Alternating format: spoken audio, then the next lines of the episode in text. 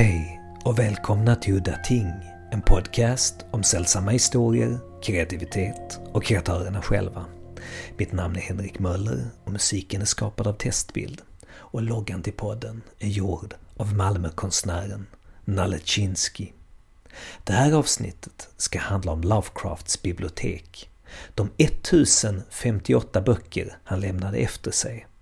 Vad hade han för böcker och varför är det intressant? Hans kanske främste levnadstecknare, S.T. Joshi, skriver i sin bok med just titeln Lovecrafts Library. To know Lovecrafts mind, one must first know his books. Och det är han som är dagens gäst. Varsågoda. If we start with the library itself and then go into how it was acquired after Lovecraft's death. Clearly, a substantial proportion of the books in his library were inherited from his uh, family. Uh, especially the, the, the, books from his grandfather. Uh, remember, at, at that early age, Lovecraft, you know, was uh, you know his family was quite wealthy. Uh, I mean, well, very well to do, and clearly uh, Whipple Phillips, the grandfather. Uh, acquired a lot of books over, over the course of his life. You know, mostly obviously Victorian books of various kinds, and and of course um, his uh, uh, wife, Robie Phillips, uh, was a, a, a, fine amateur astronomer, uh, and it was lo- it was her books, six sixty of her books. Uh, that Lovecraft took hold of when he became interested in astronomy in 1902. obviously, those books were, were quite old and, and out of date in many cases, but um, nevertheless, they they uh, inspired you know, or helped to inspire his own uh, devotion to astronomy. You can also tell that some of these books came from his mother. There were these uh, these horrible romance novels by this woman, Mrs. Mulock, uh, were very popular in the 1880s, uh, 1890s. So those probably came from Lovecraft's mother, uh, and he just held on to them maybe for sentimental reasons. Um, and of course, you know, she herself gave him some very choice books. She gave him uh, a copy of the Arabian Nights in 1898. Now, this is not the book that he, he claimed he has read uh, uh, in 1895. He must have read some other book, uh, but in 1898, she must have realized that uh, that he had a great uh, interest in in the Arabian Nights, and so she gave him Andrew Lang's selection of, of the, the stories from the Arabian Nights. and there are several other books that are that that she gave him uh, and that he treasured uh, because because they came from his mother and uh, because they were they were important to him. Uh, in terms of his own uh, book collecting, I mean, uh, you know, as as he he went on in life, you know, he had less and less money to spend, so he had to use considerable effort to find inexpensive books. And when he got to New York, especially in 1922, and then when he lived there in 1924 and 26, uh, he became quite expert at finding um, uh, inexpensive used books from all the venues. And I remember myself when I came to New York first in the in the early 1970s or mid 70s.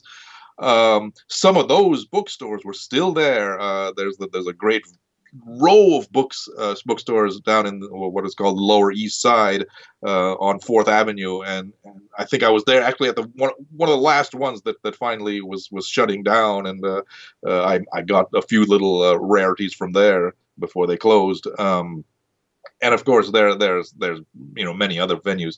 Uh, and at that time you could get books really inexpensively. I mean lovecraft was very proud of getting uh, a big omnibus of the work of edward bulwer lytton which had some of his horror stuff for for 10 cents uh, in 1924 or 1925 so uh, and of course he got a lot of gifts from from people uh, you know other writers. They you can tell that that some of these books had inscriptions uh, uh, that were uh, given to him. Harry Houdini gave him a, a, copy of his book, A Magician Among the Spirits, which is one of his exposés of of uh, spiritualism, uh, the fraud in spiritualism, and uh, he had a nice to Lovecraft. So you know, in the end, Lovecraft claimed he, he had like anywhere from 1500 to 2000 books in his library. And you know our our listing of the library um, which is ongoing by the way this fourth revised edition from 19 from 2017 is already a somewhat out of date. We've collected i don't know 20 30 more titles. Uh, so we have at least I would say, you know, a thousand, twelve hundred titles that we know of. Uh, as you know, uh, these days, a book from Lovecraft's library is extremely expensive on the rare book market. You have to pay thousands of dollars sometimes to get one of these books. So every now and then, these books show up in antiquarian book catalogs, uh, either books that we know about, or in some cases, books we hadn't known about before. You know, and yet they're clearly from Lovecraft's library because they have an, you know, an inscription or a signature.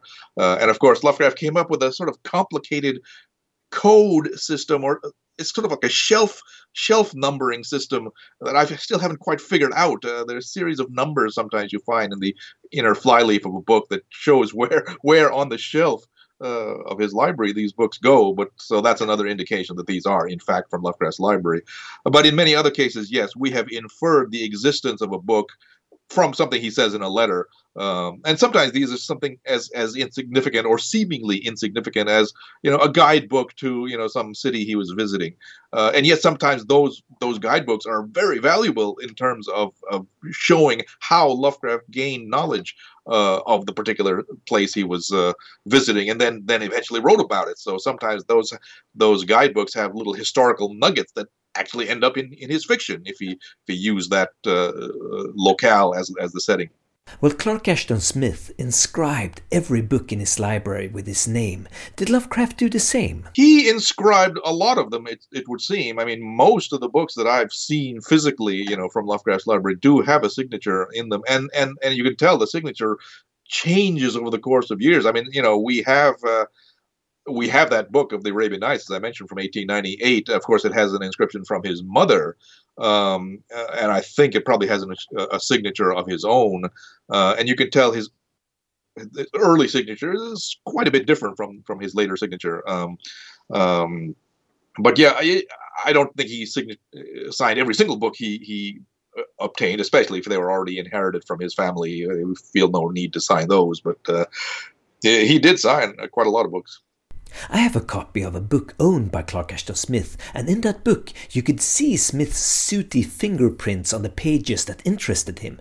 Could you find little clues like that in Lovecraft's books? A few of his books, not very many, but a few of them do have little annotations uh, that should clearly, you know, in his handwriting that show that he was uh, actually engaged in reading that book. Uh, the one that I remember is some sort of either a Latin some sort of Latin text or some something you know with the Latin language, and he clearly was very was very interested in, in having some sort of comments uh, in in the margin. Uh, again, not of any great significance in terms of his overall literary work, but nevertheless it shows how how much he was uh, uh interested in, in, in certain of his books. But otherwise, I think he probably didn't like the idea of writing in books. I think he felt that was kind of, you know, disrespectful, and uh, he wanted to keep his books pretty, pretty uh, pristine uh, as far as he could.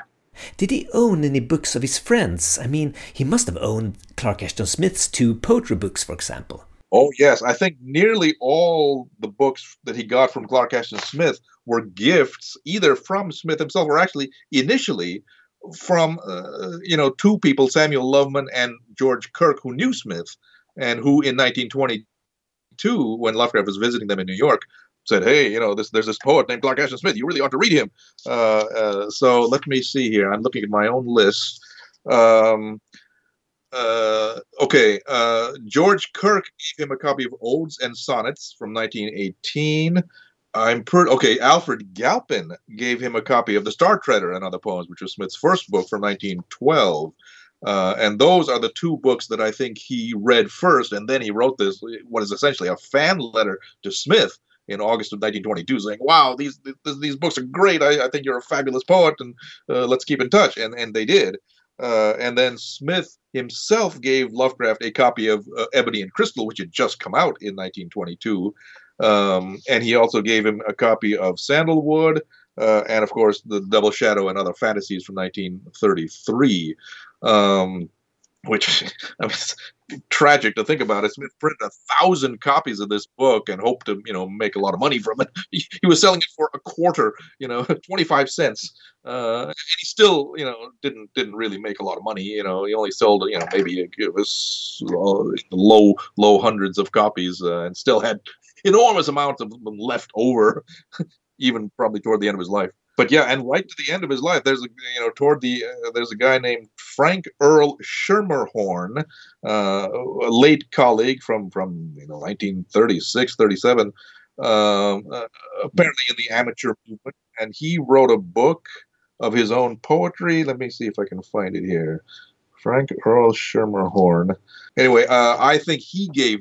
Uh, uh, actually, it was not a book of his own. He gave a book of, of like how to write poetry or something like that uh, to as if Lovecraft needed a book like that. But uh, uh, so yeah, I mean, he was getting books right till the end. In fact, one of the last books he received was August Derleth's uh, first mainstream novel. Still is the Summer Night, which came out in very early 1937.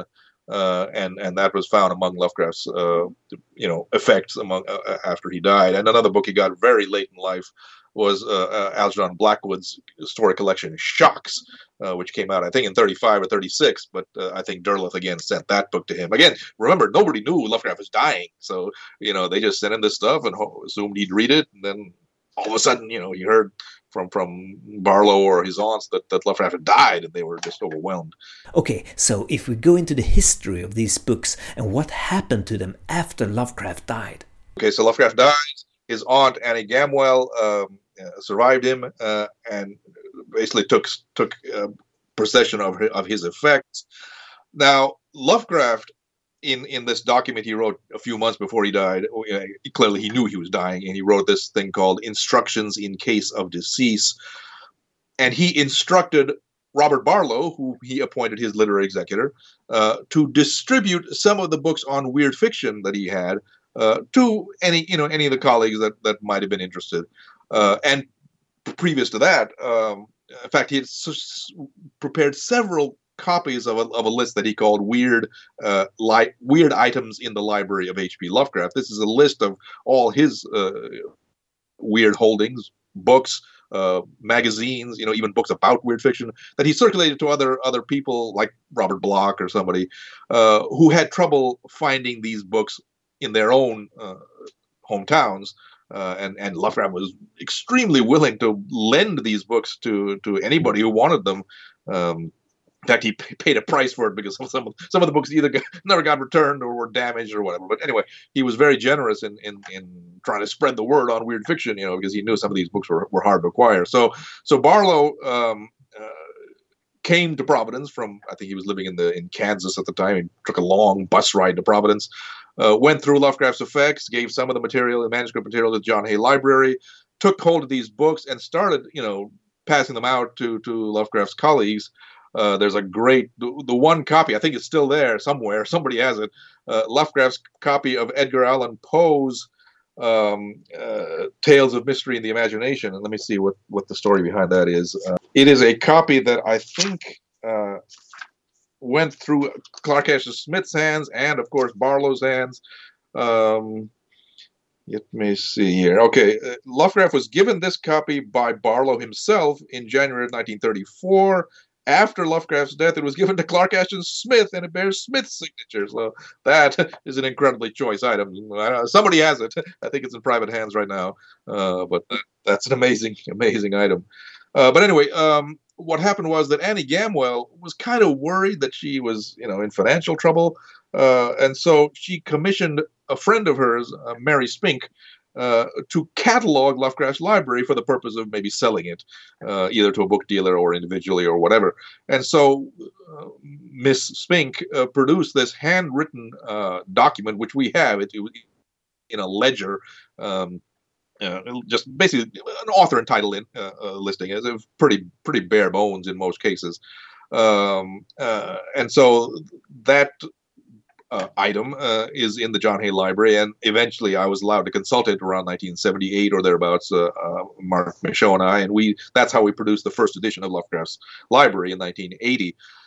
Um, and you can tell that, yeah, if you want to talk about the majority of his books, obviously he, the extensive weird collection, uh, a lot of books on American history, English history, Lovecraft liked very much. Um, uh, you know, obviously some, you know, Victorian fiction, whether you, you know, Dickens, Thackeray, uh, Lovecraft didn't uh, care much for those writers, but of course those were in the family library, uh, so you had those. What you don't find much is yes, we do have the science books, um, uh, both apparently from uh, his grandmother, uh, but obviously some that he acquired later in life. What I find that we don't have much of is his books on on philosophy. Now, maybe Lovecraft never had those books to begin with and just read them from the library, whether it be um, you know uh, Nietzsche or Bertrand Russell or or George Santayana or some of these other philosophers that Lovecraft uh, uh, looked upon as his mentors. Uh, I have a feeling that he, in fact, probably didn't even own these books, but you know, he, because he made extensive use of the Providence Public Library and, of course, then the New York Public Library when he was living in New York. So uh, clearly, he read a lot of books from the library. So uh, it, it uh, in terms of books that he himself owned, it had to be a really special book for Lovecraft to spend the money to buy it. Yes, he was poor, but still, the strange thing is that he paid postage for these heavy books to be sent left and right across the country. Apparently not. I, I have to look into that some more, but I don't think so. There's a there was a rate called express. Now, obviously it doesn't mean express what, what we mean today, which in, in, U.S. postal language means like getting the next day, which is really expensive. Uh, the, but this rate called express was how you would send packages, uh, and apparently it was reasonably affordable. Uh, I mean, insofar as these things concerned. Uh, of course, remember uh, a, letter itself. Only a letter only costs three cents, and a, and a, stamp only, you know, a postcard only costs one cent. Um, uh, so I guess it wasn't all that expensive, and it, it, you know he didn't do it all the time, but uh, he felt he felt the need to sort of be a be a almost a proselytizer of weird fiction because uh, some of these books really were hard to find. He himself uh, never read the totality, for example, of uh, Melmoth the Wanderer by Charles Robert Maturin. Um, he only read two excerpts of this uh, of the book, and, and, in fact, short excerpts when writing about it for supernatural horror literature. It was kind of a kind of cheating in some ways. It was like you know reading cliff notes to, to write a term paper. but uh, uh, he, he only got a copy of the full book in, in a very late in life in the in the in the 1930s when W. Paul Cook uh, finally gave him a copy. And, and, in fact, it was Cook uh, that Lovecraft claimed had the best weird library that anybody he knew, and I think he borrowed a lot of books from Cook when he uh, started becoming a, a, writer of weird fiction. So, if we go into the business of Barlow taking books out of Lovecraft's library just after his death, that that was caused a lot of bad blood um, between Barlow and Lovecraft's colleagues. He should have explained that Lovecraft states plainly in instruction in case of decease that Barlow is the owner of this material, um, that he, you know, it, it belongs to him. Uh, and he never made that clear. This is why some of Lovecraft's colleagues thought that Barlow was stealing this material, and you know, especially when he was handing out to people like like that. It, it, it was, you know, the the whole fact of Lovecraft's death and this responsibility of being his literary executor when Barlow was only 19 years old uh, was overwhelming to him because you know he was already moving in a different direction in terms of his career, uh, had already sort of been sort of thinking of leaving the field of weird fiction because he was really wasn't wasn't you know getting anywhere. Um, and so, yeah, you know, Donald Wandrei in particular developed a, a ferocious hatred of Barlow because he thought that you know doing all this bad stuff and and barlow was uh, you know sort of exiled and and you know became persona non grata to a lot of people um, even though he was officially lovecraft's literary executor. But in some sense it was barlow's own fault for not telling people hey this is what lovecraft wanted wanted me to do just a brief aside here, as we're talking about Barlow and the death and, the, and the death diary, Lovecraft's death diary. Was the death diary ever transcribed in its entirety, or was it just the excerpt that exists in Collected Essays number five? Yeah, so far as I know, both the diary itself is gone. I mean, who knows what's happened to it exactly? But uh, uh, and and Barlow as far as I know, never transcribed the entire diary. He just presented these extracts in a letter to August Derleth a few, you know, a few weeks or you know, some a little time after Lovecraft's death, uh, in a letter, and and that's it. Uh, that's we've never been able to find anything more than that. Uh, you know, and Barlow's papers are, you know, we we have. I mean, we have access to pretty much all the the papers that Barlow left at his death, you know, there are three microfilms of papers that his executor George Smisor uh, collected and then you know microfilmed. Uh, you know, John Hay Library at Brown has those, and I have a copy of those, and I I'm sure I've looked through every single page, and, and there's nothing more than than what we have. Yes, it's strange to me that Barlow never wanted to preserve it. I mean, since the legend has it that Barlow walked around with that book as a, as a kind of trophy and reading excerpts of it at, at parties in New York and in doing so upsetting a lot of people. You would think he, he of all people would want to preserve this this document, uh, you know, but uh, you know, I mean, he moved around so much. I mean, you know, first first not only in the within the United States, but then of course down to Mexico and you know, who knows? I mean, you know, we thought the Shadow of Time was all lost until, I mean, you, you know, because he thought, uh, you know, what could have happened to it. It's not amongst. There are actually some papers in Mexico, but I think they just relate to his work down there as an anthropologist. Uh, so we figured, okay, well, the, the text is gone, but then all of a sudden it showed up with this woman in Hawaii. So who knows? It may show up someday. This this diary. Maybe it was just uninteresting stuff, but Barlow himself apparently didn't think so.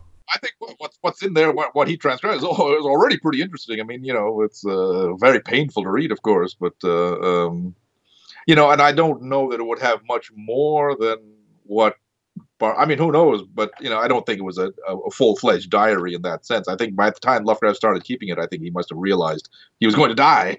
You know, the the the the, the medical, you know, he had gotten medical treatment. I think by the end of December or sometime, he, I think the doctor already told him your your case is hopeless.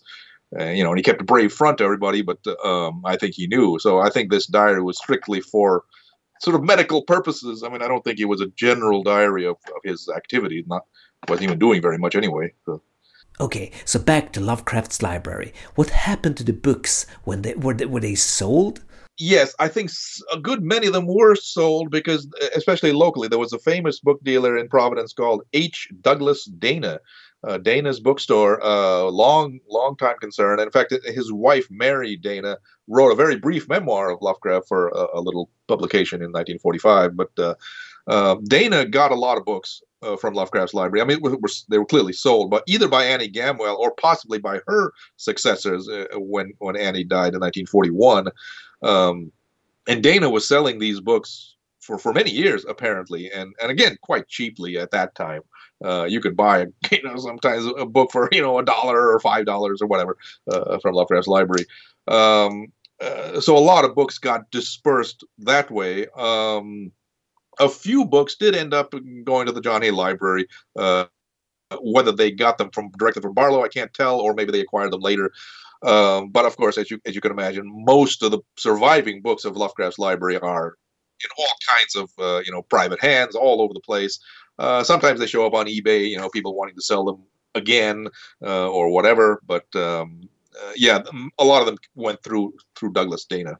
I have seen. I'm not going to tell you who owns the copy of Lovecraft's uh, Arabian Nights. It's a very, very choice item, one of the cornerstones of his library in many ways. Lovecraft claimed that it was, you know, when he read some copy of this Arabian Nights, not that one, obviously, because he got it later, but some copy in 1895, that was one of the triggers that led him to become a writer of weird fiction.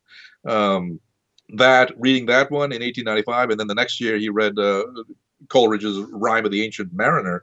Um, uh, and and you know his mother, uh, Sarah Susan Phillips uh, Lovecraft, uh, was you know very indulgent in love with, with, Lovecraft's interests and tastes, and she immediately started getting him uh, uh, things relating to you know he, he, claimed to become a sort of a Muslim in some ways, and she got him all this stuff relating to to Arabia and, and the Arabian Nights, and and then in 1898 she wrote she gave him the copy of this book, and here's the inscription: it's, it's Howard Phillips Lovecraft from your mother, Christmas 1898.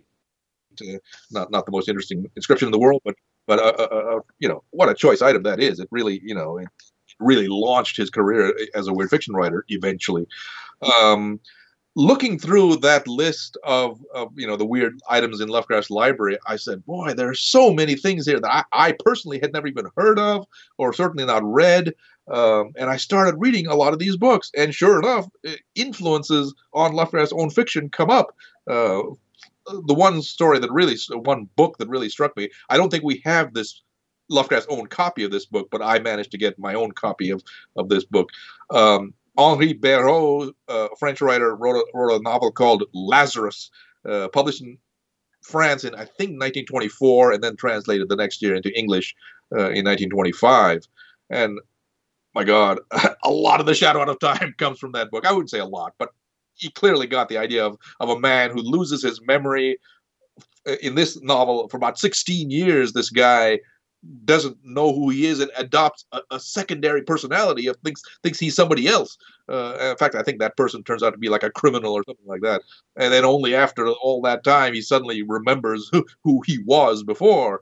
Uh, I mean, so much, a lot of that that comes from the Shadow Out of Time or gets into the Shadow Out of Time. Um, a number of other things like that you could you can trace from books in Lovecraft's library that we otherwise would not have known about um, because he never talks. I don't think he talks about that book in particular anywhere in his letters. Uh, and there are other instances where he where he you know again is silent on the matter, and yet you read the book and said, oh, he has to have been influenced by this. One of the other books, again, I don't think we have it, although we now know about it. Uh, he says, oh, there was a little a little abridgment of, of, Homer's Odyssey, or sort of a retelling of Homer's Odyssey for children uh, that he read again, and that helped to spark his interest in classical antiquity. And after a long time of searching for it, we finally figured out what this uh, book is. Um, again, we don't have Lovecraft's own copy, but at least we know what the, what the title is. Uh, so a lot of these books, you know, that are that were central in in shaping Lovecraft's uh, early uh, uh, interest in literature and and and uh, you know his in science. Uh, uh, they're really the cornerstones of his of his uh, uh, whole whole uh, literary career, and that's one reason why we should try to try to look them up. Okay, so what books of his favorite weird fiction authors did he own? I mean, people like Machen and Blackwood and M.R. James and Lord Dunsany. He had an extensive collection of, of the work of Lord Dunsany, for example. Uh, Dunsany was himself very prolific, uh, you know, from 1905 all you know, to well beyond Lovecraft's death. He was producing book after book. Um, and of course, you know, Lovecraft already at that time, when he discovered Dunsany in 1919, he had to be pretty careful about his uh, finances, and so he got fairly inexpensive editions. Uh, for example, he got those little modern library editions of, of some of Dunsany's early volumes. Those modern library books, oh, they're, they're beautiful actually, uh, but they were considered sort of uh, um, economical. I mean, in, in a sense, they're, they're like oh, what we would today call, you know, like the, the Dover thrift editions, if you've seen those, which actually cost a dollar or something, or or the Wordsworth editions of, of horror writers, which which are pretty common today. Uh, those were the kind of books that that uh, the modern library published, although of course they published a wide array of literature, not just the weird stuff. Um, but once he became, you know, a Dunsany enthusiast for life, as he says somewhere, um, he actually went out and almost immediately uh, upon publication of a new work by Dunsany, he went out and got it, and that, that was, you know, probably not entirely inexpensive because he, uh, you know, he had to buy essentially a a new copy from from a bookstore or wherever. But you know, even though he seemed to sort of uh, um, find Dunsany's later work of the 20s and 30s not as compelling as the early work uh, uh, that that so influenced him at the time he still regularly bought Dunsany's novels and, and, and story collections and, and dutifully read them. Uh, Machen is an interesting case because, again, I think it seems as if um, it was Frank Belknap Long who turned on Lovecraft to Machen around 1923, and that's understandable because Machen himself, uh, you know, who'd been writing since the 1890s, uh, was experiencing this tremendous sort of uh, uh, uh, renaissance, as it were, in America because Alfred A. Knopf, a relatively new publisher uh, who had only established himself in, in 1915, uh, started publishing this, uh, you know, extensive uh, reprints of Machen's works uh, from from the English editions. Um, and and you know those though I still have a good many of those uh, yellow yellow bound editions that came out in the in the early 20s and on into the 30s uh, made Machen a, a, really a kind of a household name for a while, and uh, and Lovecraft picked up a lot of those in New York because they were pretty inexpensive there. Um, and and he just uh, you know we have a couple of them uh, the actual books but not many. We just know about them from from Lovecraft's list of his library. Um, Blackwood, he didn't. Yeah, actually, he ended up having quite a lot of Blackwood. Let me see here. Uh, looking at my list here. Um, actually, he didn't have all that much of Blackwood. He, of course, he had you know Jimbo of Fantasy, John Silence, uh, several copies of John Silence, uh, Julius LeVallon, which is a fairly minor novel, and of course, The Lost Valley, which has um, uh, one of his famous stories, The Wendigo, uh, and and then Shocks. He actually didn't own uh, the story collection, uh, which had the Willows, uh, you know, which Lovecraft thought the greatest weird tale of all time. I think that was, uh, uh, I've forgotten what collection that's in. The Listener and Other Stories, yes. He did not actually have that book. he, but he had the Willows in a couple of anthologies, and we could talk about the anthology. He actually had a tremendous number of, of horror anthologies. in particular, this nine or ten volume collection called the Lock and Key Library, edited by Julian Hawthorne, uh, Julian being the son of Nathaniel Hawthorne. Um, a, really impressive collection of weird detective or uh, material like that. And that is where Lovecraft read a lot of the stuff uh, that he talks about in supernatural horror literature. For example, he mentions four stories by the collaborative uh, French uh, team, uh, Chatrian, just those four stories are in the Lock and Key library. So clearly that's where he read them. Uh, and, and, I think he read only uh, Guy Maupassant just from the Lock and Key library. They had a, a number of stories of his in, in that collection. So if you trace both uh, you know the, the the books by certain authors, but particularly those anthologies, you will find a lot of lot of these stories that that influenced Lovecraft in there. What I'm curious about, since Machen's white people and the great god Pan take up much space, what did Lovecraft think of, for example, Machen's A Fragment of Life and The Hill of Dreams? Oh yeah, absolutely. Uh, he yeah he speaks of both of them briefly in supernatural horror literature uh, because they're not they're not really weird, uh, but nevertheless Lovecraft had a great admiration for for um, uh, especially um, uh, the Hill of Dreams, and I'll tell you, it really is a beautiful, beautiful piece of writing. I, I was delighted to get Machen's complete fiction in print in in, in, in my three volume Hippocampus edition because I, I just had to get uh, the Hill of Dreams available again. I mean, it's it's out there, but uh, I wanted to produce my own edition of it. Um, yeah, in fact, uh, Lovecraft recommended that book to everybody in terms of just just its beautiful prose, if nothing else. I mean, it's a really, really touching, sensitive novel. I don't recall any specific comments about uh, a fragment of life, but uh, he clearly owned it because it appeared in uh, that book, uh, The House of Souls um, is one of one of four long stories, along with the White People, Great God Pan, and the Inmost Light, uh, that were published. That was published in the the Knopf edition of the House of Souls. Um, yeah, but and of course, you know, there's the Three Imposters, that the great episodic novel, which has um, novel of the Black Seal, which clearly influenced the Call of Cthulhu, among other other works by Lovecraft, uh, and and and uh, novel of the White Powder, which Lovecraft thought uh, claimed influenced Cool Air.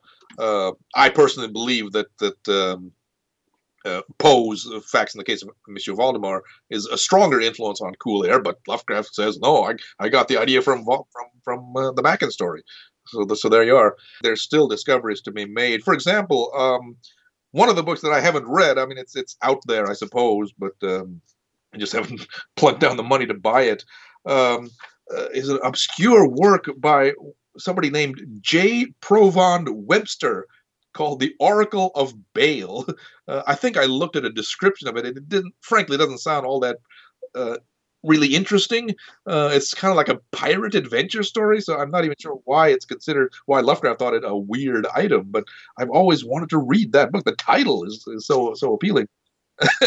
uh, and yet, I did read another book. In fact, I own it um, uh, by he on, on this in his list of weird items he lists a novel by Osbert Sitwell, British writer, called "The Man Who Lost Himself."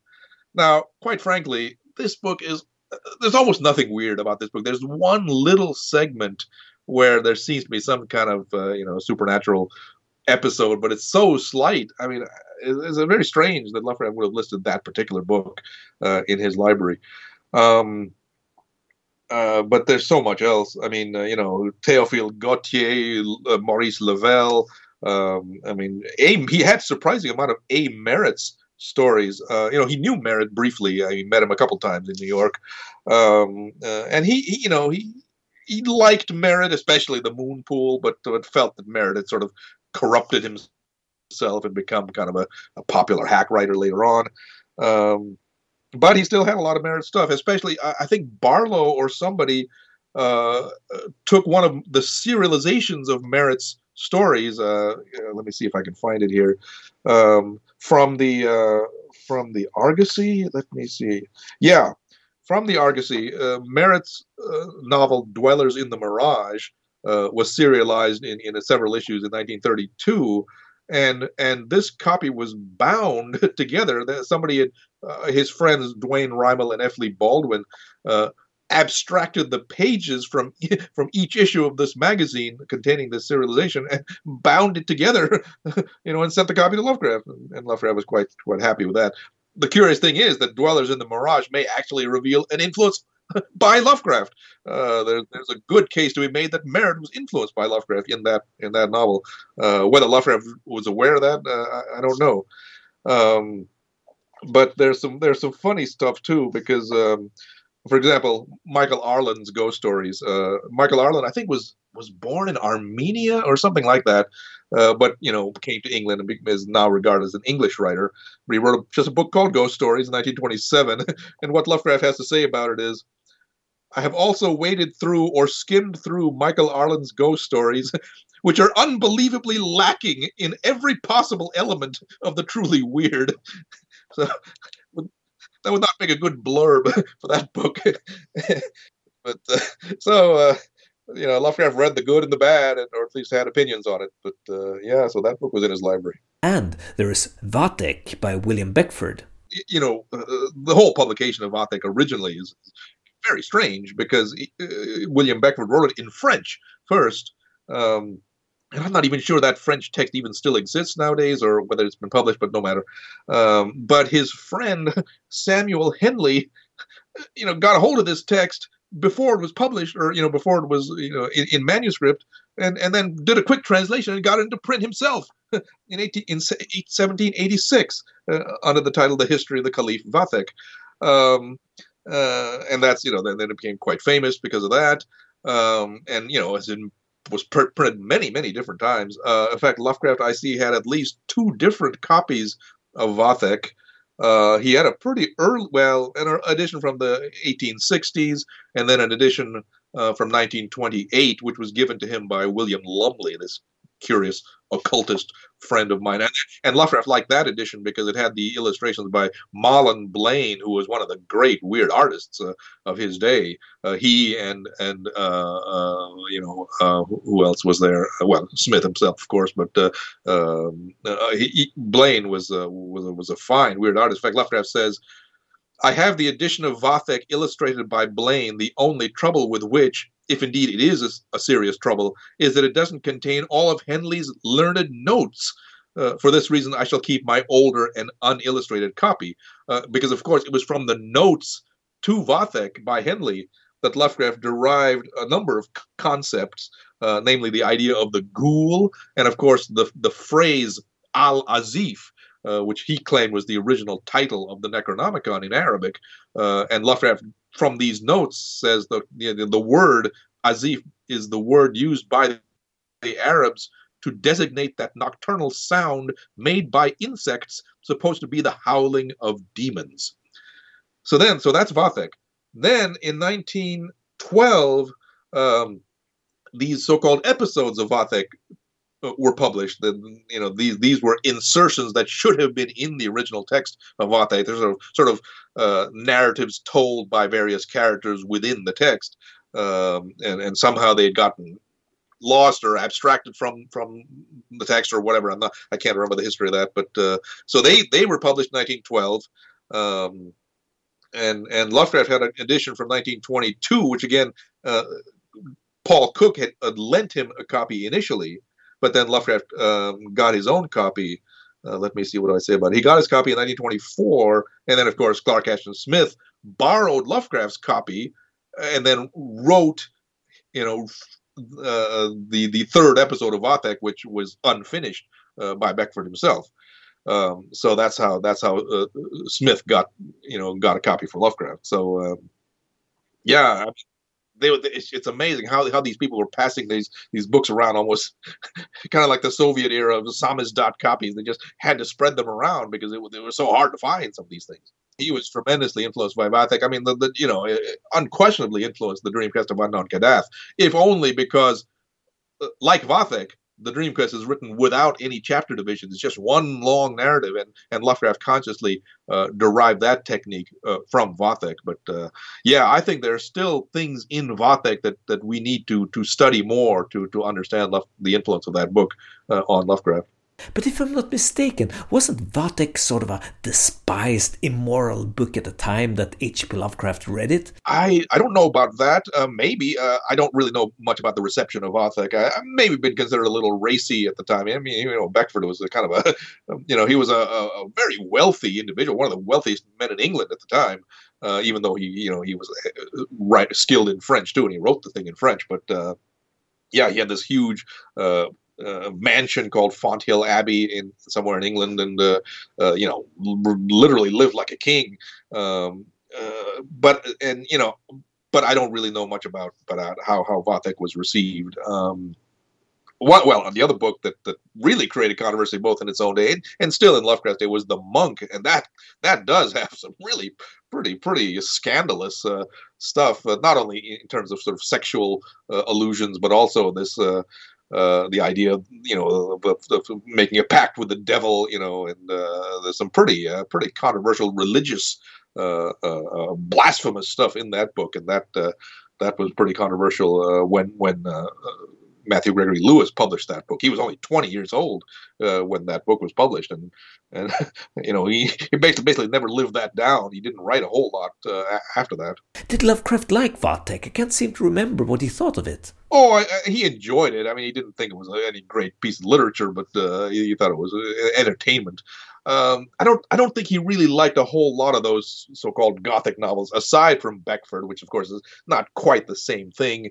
Uh, he really didn't care for Ann Radcliffe at all because she made the mistake, or at least Lovecraft and others like Walter Scott also thought it was a mistake to explain away the, these this apparently supernatural phenomena uh, by natural means, and uh, those those things were never very convincing, and they they end up being sort of uh, anticlimactic. Uh, so Lovecraft, so that was that was a very bad decision on Ann, on Rad, Radcliffe's Scott, even though she she was she was I'll tell you the best selling writer of her day for like 20 years. I mean, she was you know an immensely popular figure uh, in her time, uh, far outselling anybody else like Jane Austen or any of those any of the writers that we now think are much more famous and better than her. But she was she was really number one on the charts at the time.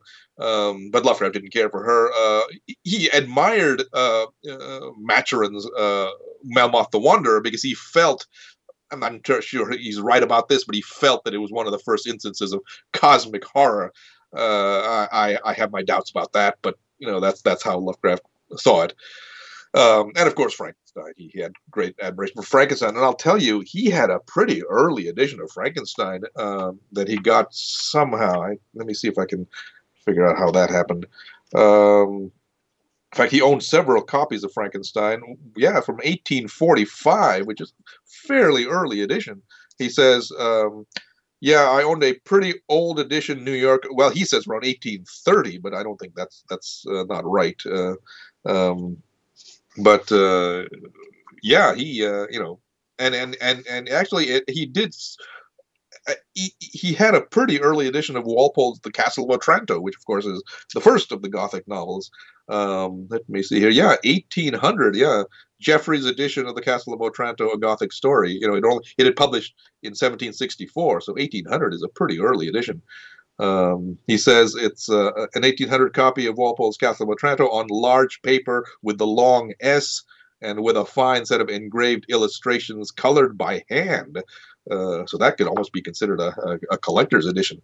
Again, I don't think his own copy survives, uh, or we don't know where it is, but uh, you know he clearly had it. And what about Edgar Allan Poe?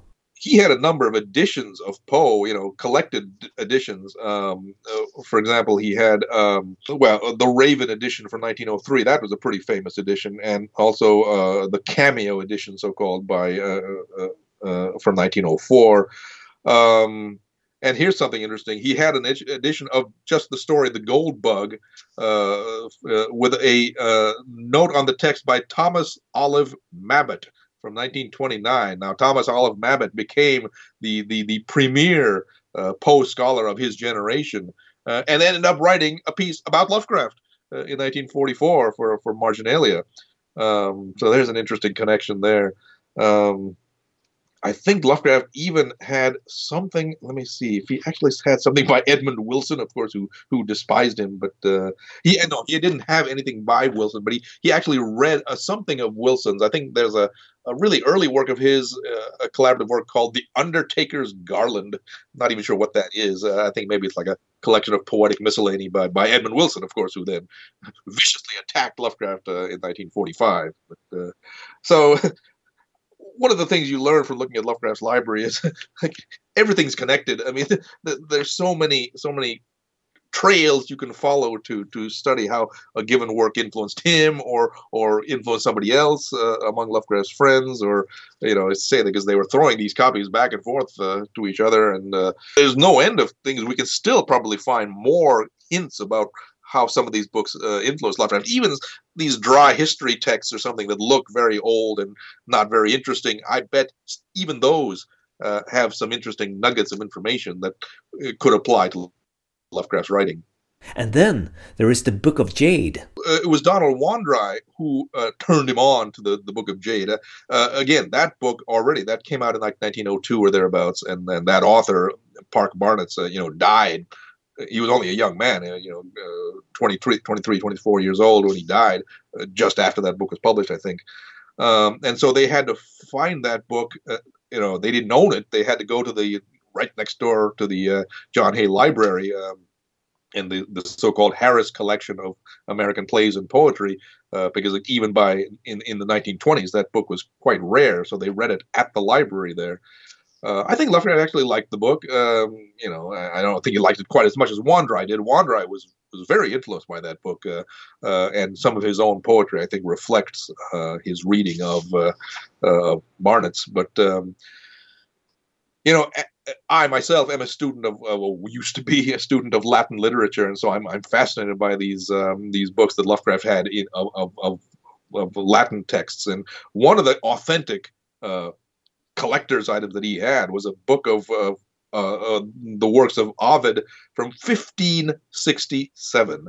Um, that is not quite an incunabulum, but uh, you know, but that because that relates to the uh, uh, books published in the in the 15th century. But uh, this 1567 edition is an English translation uh, of some of the works of Ovid, uh, you know, from Latin, and he got it for two dollars in in New York in 1922. That's that's an amazing find. Uh, so you know, at the back then, back then, you could still make finds like that. Um, and he Lovecraft seemed to have a kind of a nose for coming upon things like that.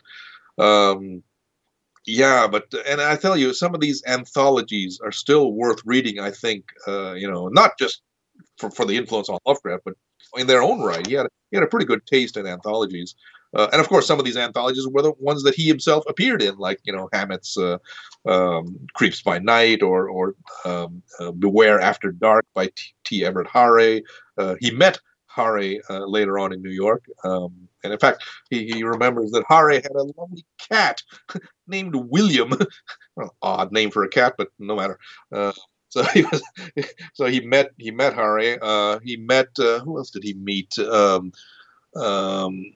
Well, he met a lot of people, but uh, you know, Merritt, Seabury Quinn. Um, he he almost actually met some some fairly distinguished literary figures like Allen Tate. Uh, he apparently was on the way to meet Allen Tate, but apparently it, it didn't happen. Uh, this was in New York, but uh, no, no, the Hart Crane connection, of course. You know, I mean, he he had Lovecraft actually saw Crane writing the bridge in 1925. You know, in his in his little apartment there overlooking Brooklyn Bridge.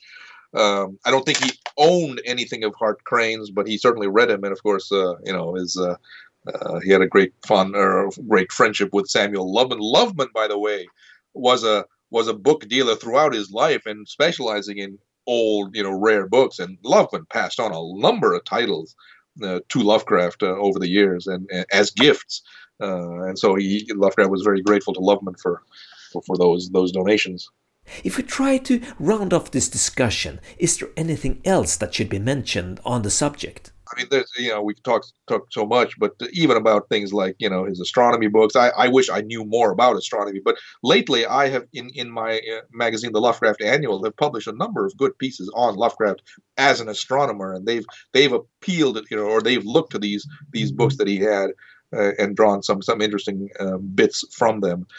Um, but again, there's so much. Um, you know, Lovecraft, as I as I think I wrote in the in the um, introduction to Lovecraft's library. I mean, Lovecraft really is a man of, of books. I mean, you know, to understand his books is to understand his mind, uh, and so uh, you know, you cannot get too much of, of, these books. You have to read them yourself in order to really understand where Lovecraft is coming from, uh, both as an intellect, as a philosopher, and as a creative writer.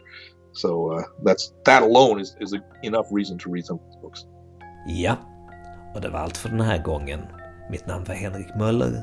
Musiken var skapad av Testbild. Hej då!